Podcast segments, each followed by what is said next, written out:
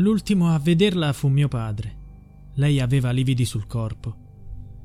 Queste le parole di Leda Bertè, sorella maggiore di Domenica Rita Adriana Bertè, detta Mimì, ma conosciuta maggiormente con il suo nome d'arte Mia Martini, l'indimenticabile cantante morta nel 1995 a 47 anni.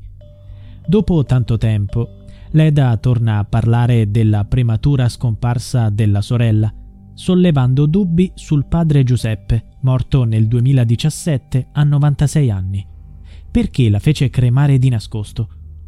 Una domanda a cui ancora oggi non riesce a trovare una risposta. Nata a Bagnara Calabra, in provincia di Reggio Calabria, Mia Martini dimostrò fin da giovane il suo grande talento. Dopo una serie di successi, tra cui due vittorie consecutive a Sanremo nel 1972 e nel 1973, si ritirò nel 1983 dopo che si erano diffuse voci che la etichettavano come portatrice di sfortuna. Nel 1989 tornò al Teatro Ariston con il brano Almeno tu nell'universo. Tuttavia, quella ritrovata serenità non durò a lungo. All'inizio degli anni 90 le venne diagnosticato un fibroma all'utero, ma temendo conseguenze per la sua voce, scelse di non sottoporsi a interventi chirurgici. Iniziò a prendere molti antidolorifici, le cui dosi furono successivamente considerate eccessive nel maggio 1995 venne ricoverata due volte per dolori allo stomaco e al braccio. Poco dopo venne trovata morta nella sua abitazione di Cardano al Campo, in provincia di Varese, dove si era trasferita per stare vicino al padre, con il quale aveva avuto un passato travagliato. Inizialmente si pensava a un suicidio, ma l'autopsia rivelò che la causa della morte fu un'overdose di sostanze stupefacenti. La prima a denunciare il padre fu l'altra sorella, Loredana Bertè, anche lei una delle cantanti italiane più famose di tutti i tempi. In due When you visit Arizona, time is measured in moments, not minutes. Like the moment your work stress disappears as you kayak through the canyons. Or the moment you discover the life-changing effects of prickly pear chocolate.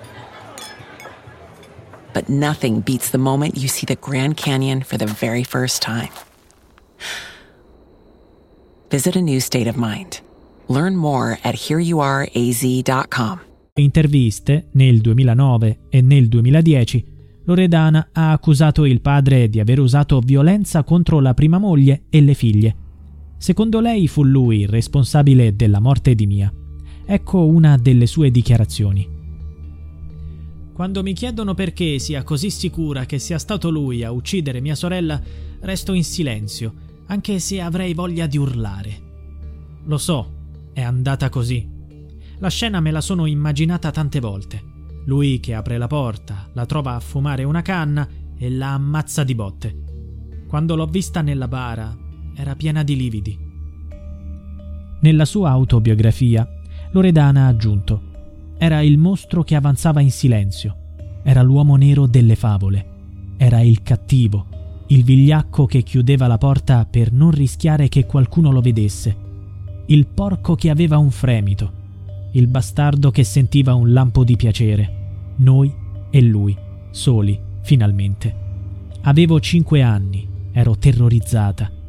In canottiera mio padre si metteva comodo e si toccava nella nostra stanza. Io e Mimì eravamo sveglie, ma facevamo finta di dormire. Negli ultimi giorni queste accuse sono state parzialmente confermate da Leda Bertè durante Domenica Inn.